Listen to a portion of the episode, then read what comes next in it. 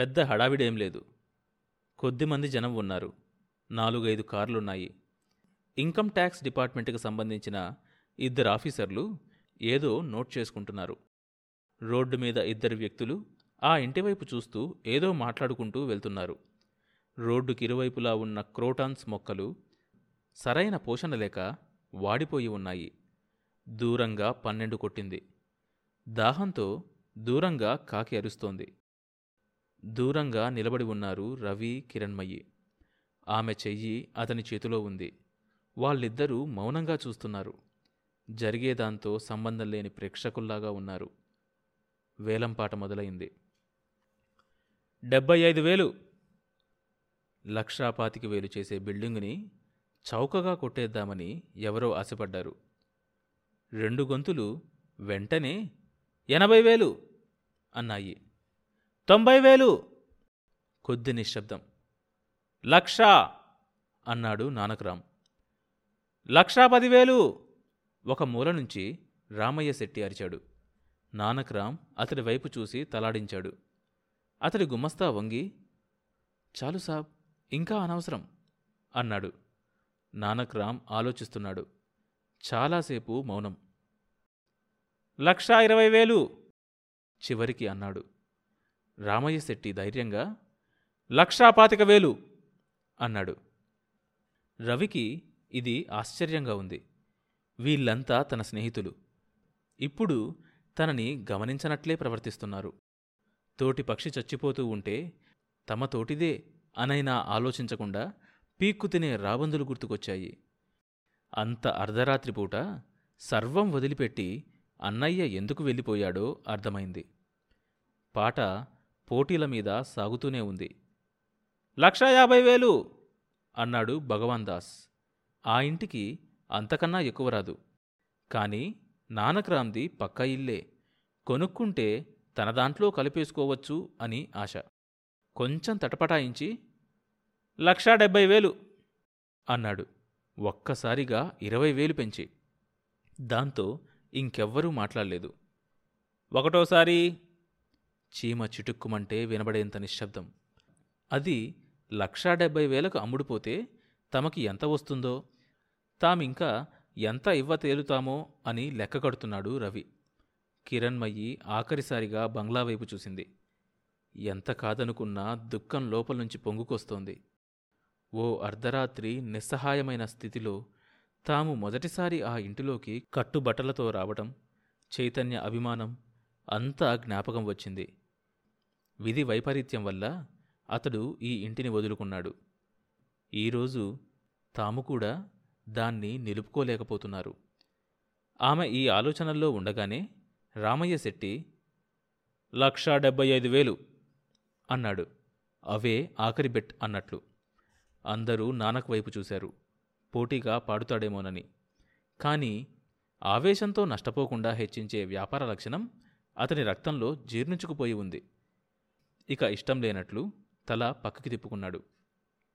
లక్షా డెబ్బై ఐదు వేలు మొదటిసారి ఎవ్వరూ మాట్లాడలేదు. రెండోసారి ఇంకా నిశ్శబ్దంగానే ఉంది.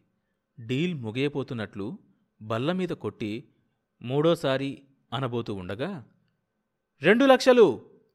అని అప్పుడే వచ్చిన వ్యక్తి కంఠం వినపడింది. రవి చప్పున తలెత్తాడు. అందరూ అటు తిరిగారు. అక్కడ నిలబడి ఉన్నాడు చైతన్య. రవికి ఒక్క క్షణం నోట మాట రాలేదు. అడుగు తడబడింది. చప్పున అటు పరిగెత్తబోయాడు. ఆత్మీయుణ్ణి చూసిన సంతోషం కష్టం గట్టెక్కుతోందన్న ధైర్యం ఉమ్మడిగా ఒక్కసారిగా పెనవేసుకున్నాయి. కిరణ్మయి కూడా అదే స్థితిలో ఉంది. రవి చైతన్యను చేరుకున్నాడు. రెండు చేతులు పట్టుకొని గట్టిగా ఊపేస్తూ అన్నయ్యా! అనబోయాడు. చిన్న పిల్లాడిలాగా ఏడుపొచ్చింది. గొంతులో అడ్డుపడింది. మాట రాలేదు. చైతన్య చెయ్యి చాచి దగ్గరికి తీసుకొని అనునయిస్తున్నట్లు డోంట్ బీ ఎక్సైటెడ్ అన్నాడు చిరునవ్వుతో గుసగుసగా ఆస్తి వివరాలన్నీ ఒక కొలిక్కి తేవడానికి మూడు నెలలు పట్టింది. ఇన్సూర్ చేయని కారణంగా వచ్చిన నష్టాన్ని ఆ తరువాత జపనీస్ కంపెనీ ఏజెంట్గా ఆర్జించిన లాభాన్ని సరిపుచ్చడానికి ఇన్కమ్ ట్యాక్స్ వాళ్ళు ఒప్పుకోవడంతో రెండు సంవత్సరాల లాభం మీద పన్ను కట్టే అవసరం లేకపోయింది. అతడి పూర్వపు వ్యాపార దక్షతను తెలిసిన వాళ్ళు మళ్ళీ అతడికి అప్పివ్వడానికి ముందుకొచ్చారు. అదీ కాక అతడికి తీర ప్రాంతంలో ప్రస్తుతం చాలా మంచి సంబంధాలున్నాయి. అది అతడికి చాలా లాభించింది. శారద కూడా వచ్చేసింది. ఇంట్లో పూర్వపు వాతావరణం మళ్ళీ చోటు చేసుకుంది. వాడిపోయిన చెట్లు మళ్ళీ తలెత్తాయి. మొక్కలు కొత్త చివుర్లు పుంజుకున్నాయి. గేటు ముందు మళ్ళీ గూర్ఖా వచ్చాడు. ఆ రోజు సాయంత్రం చైతన్య బాల్కనీలో నిలబడి ఉన్నాడు. ఆకాశం నిర్మలంగా ఉంది. కొంగలు బారులుగా ఇళ్ళవైపు సాగిపోతున్నాయి. ఎందుకో దృష్టి క్రిందకు మరల్చిన చైతన్య బురుకిటి క్షణంపాటు ముడిపడింది. ఒక వృద్ధురాలు వయస్సు పండకపోయినా అనుభవాలు పండించినవి. కొద్దిగా కుంటుతూ ఆ ఇంటివైపు వస్తుంది.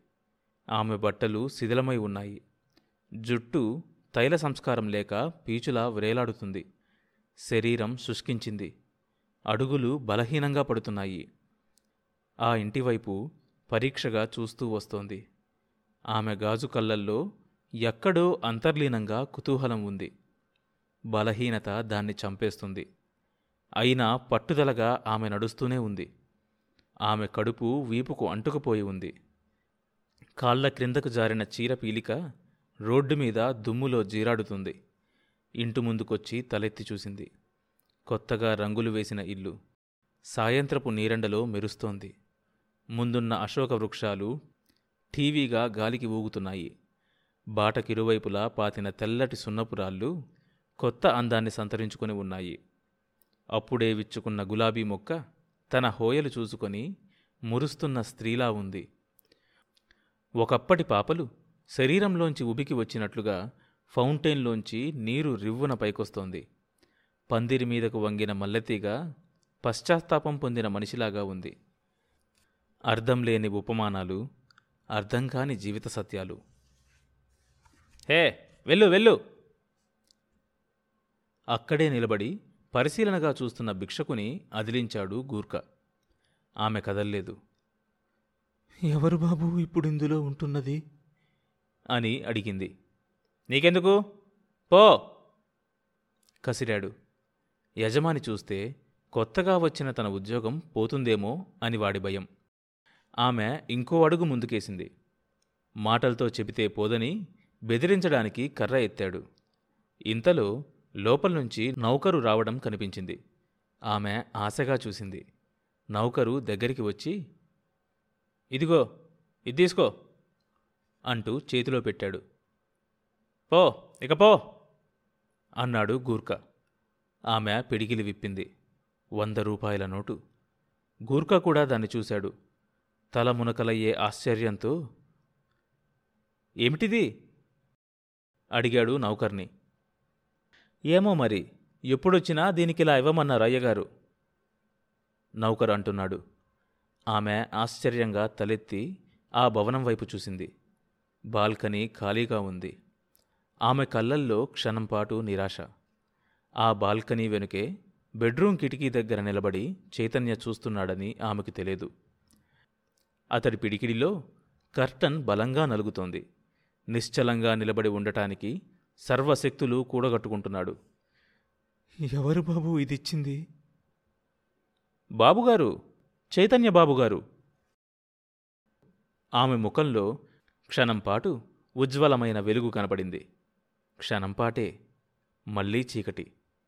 ఆమెను ఇక్కడి వరకు త్రోసిన అదృశ్య శక్తి తన ఉనికిని నిరూపించుకుంది. అసత్యం కాని క్షణం. ఆకాశం కృంగలేదు. భూమి చలనం ఆగలేదు. సముద్రం ఉప్పొంగలేదు. ఆమె తలెత్తి చూసింది. తోట ఖాళీగా ఉంది. క్రింద వరండా ఖాళీగా ఉంది. పక్క కారిడార్ ఖాళీగా ఉంది. మనసు ఖాళీగా ఉంది. ఆమె నెమ్మదిగా వెనుతిరిగింది. చేతిలో ఉన్నది ప్రీతి దత్తమా లేక అధివేదనికమా బాబుగారి దయపడింది. అదృష్టవంతురాలు. వెనక నుంచి నౌకరు అంటున్న మాటలు వినపడ్డాయి. అదృష్టవంతురాలు. ఆమెకి పెద్ద పెట్టున నవ్వొచ్చింది. దానితో పాటు ఏడుపు వచ్చింది. ఆ తర్వాత ఆ రెంటికి అందని ఆలోచన వచ్చింది.